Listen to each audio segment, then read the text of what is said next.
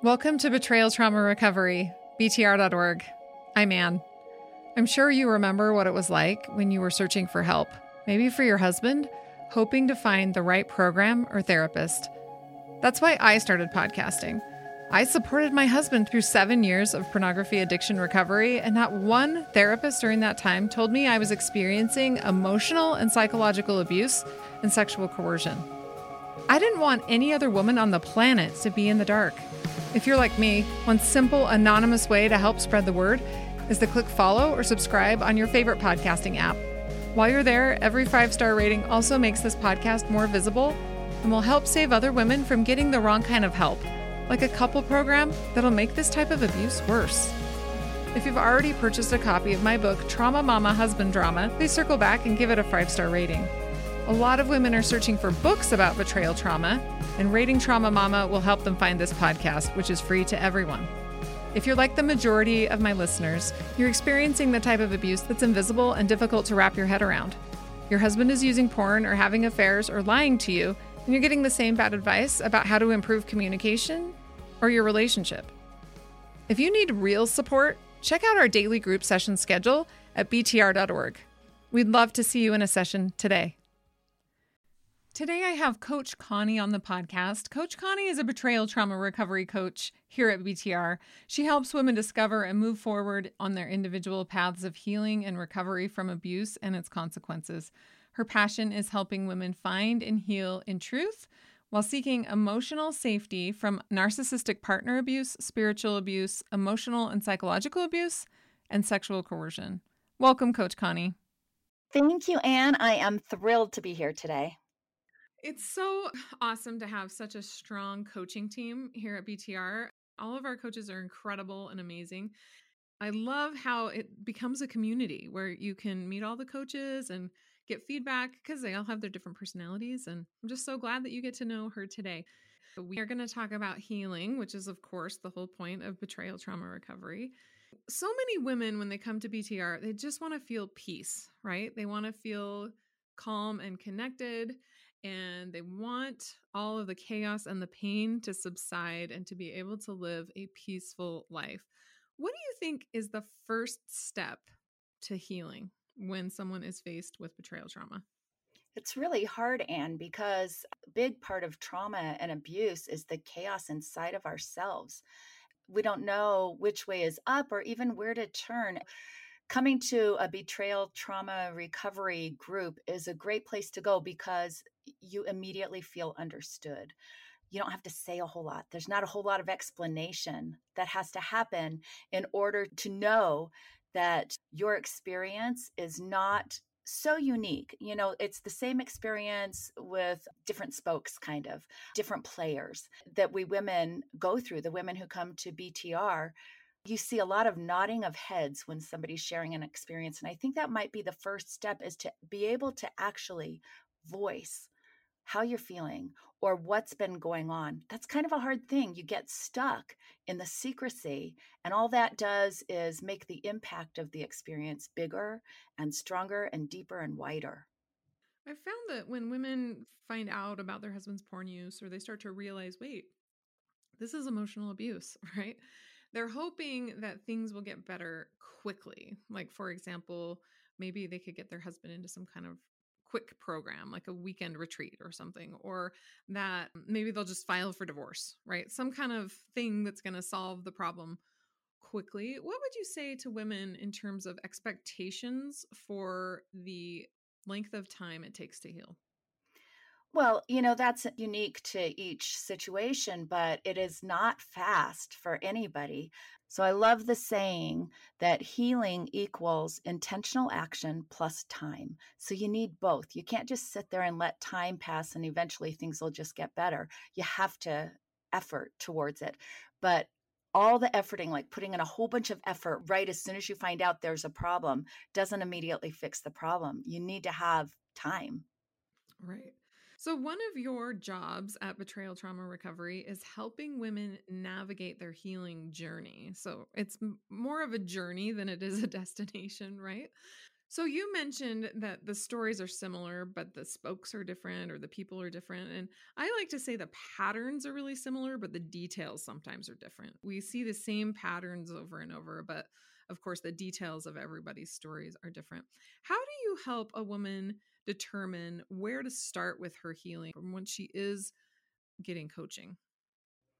Well, one of the things I love about BTR and just a general truth out there is that there are methods that have been tried that really honestly work, that are universal, work for everybody. And BTR coaches are trained in those methods and can help everybody. But another thing that I love about it is that every journey, every individual is different.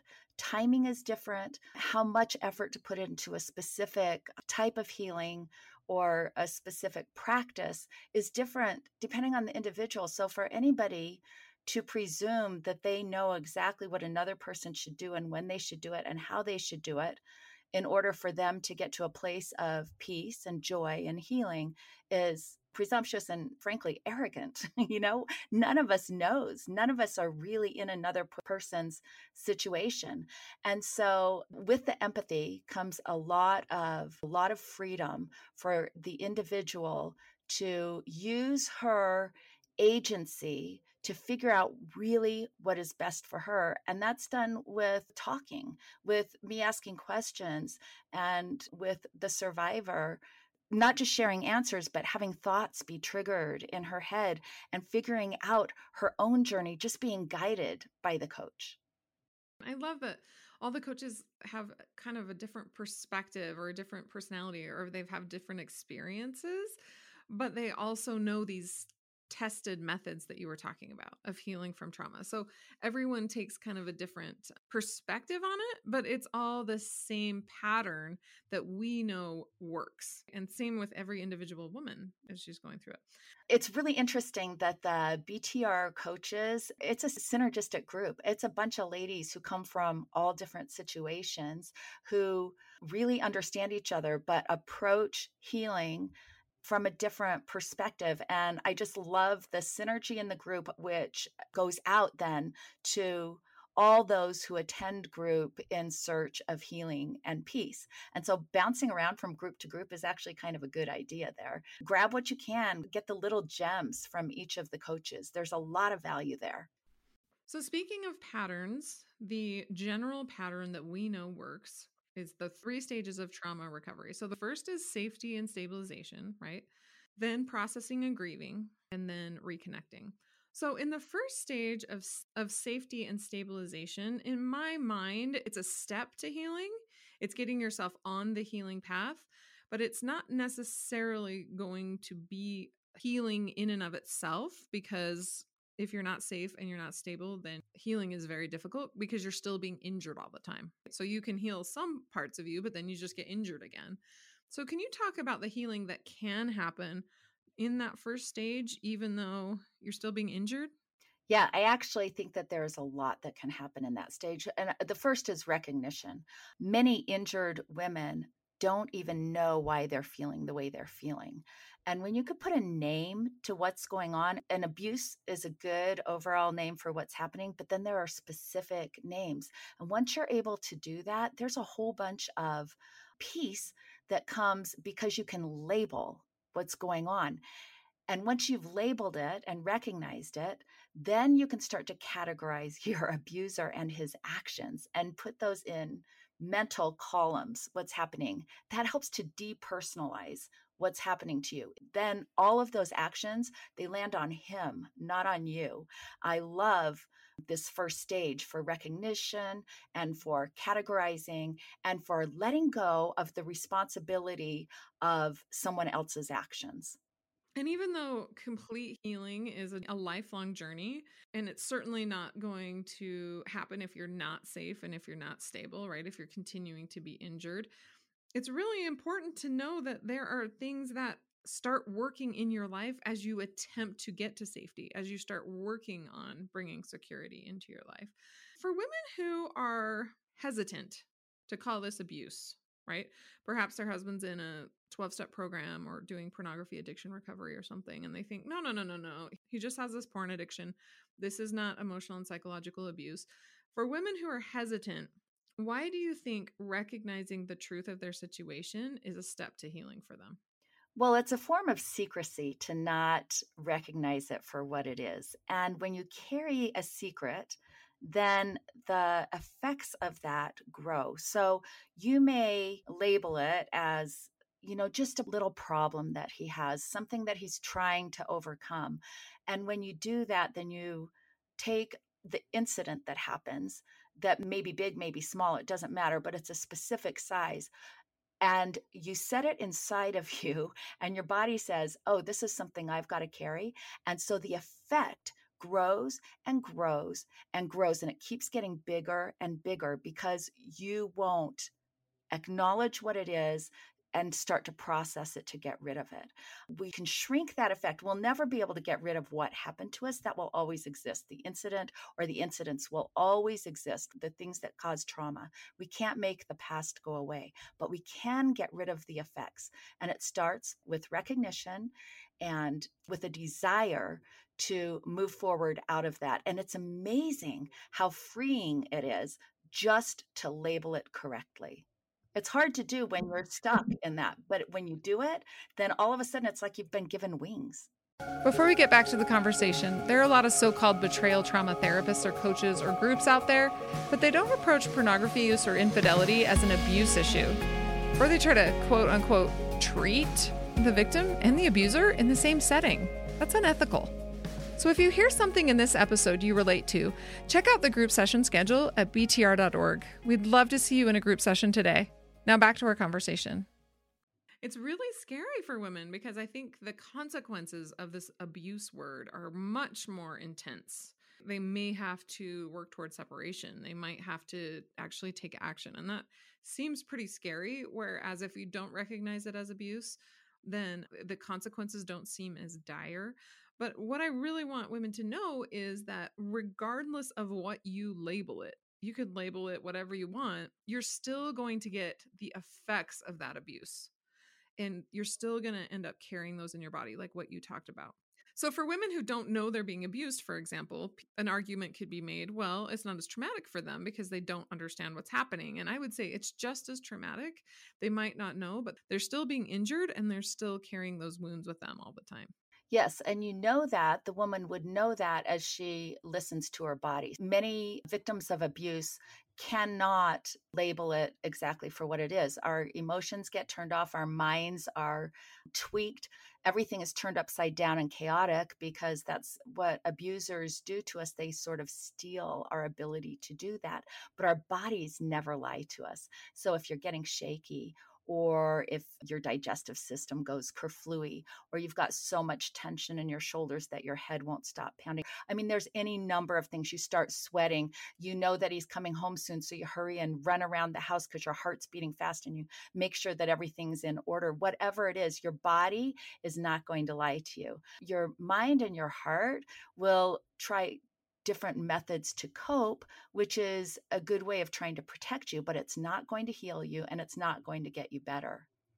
I have heard from many members of Betrayal Trauma Recovery Group that they are loving the meditations that you sometimes do in group. Can you talk a little bit about that and how that helps women get that stress and tension out of their bodies?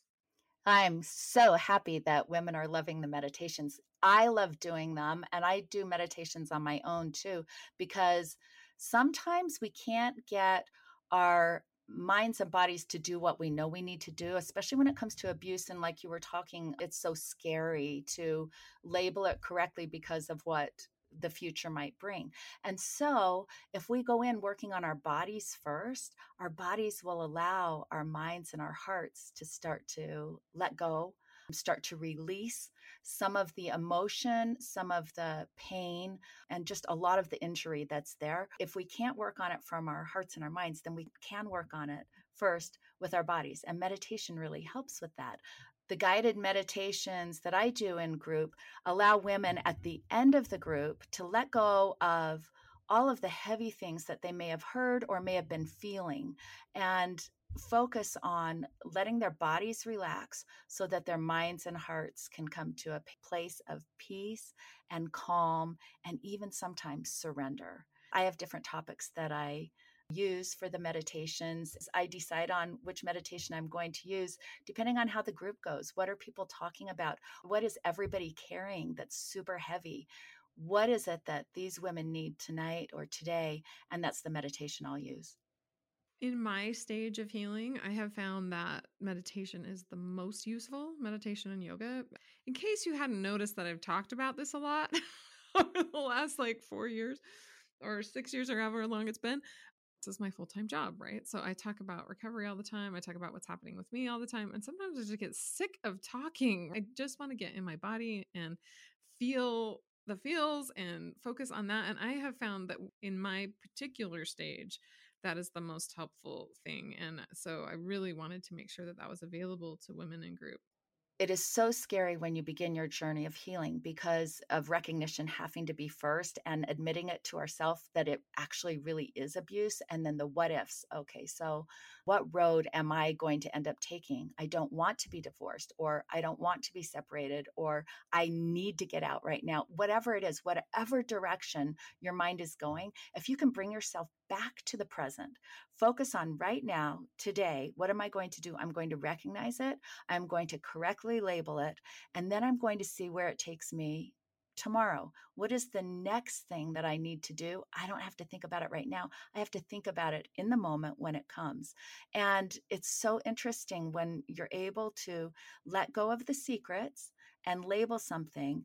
You have your choice, your agency. Nobody is going to tell you that you have to take a specific path. If you don't want to get divorced, you don't have to get divorced. If you don't want to be separated, you don't have to be separated. You will know your own path of safety. And the wonderful thing is, you get to change your mind anytime. So you can say, I don't want this in my life right now. And then tomorrow you can say, I'm going to embrace this very thing I said I didn't want. And that's kind of my platform is it's individual. You get to decide and you get to decide again tomorrow and the next day and the next day. And your path will lead you. You don't have to be afraid of your path. It's reminding me of the Frozen 2 song, Just Do the Next Right Thing, right? Exactly.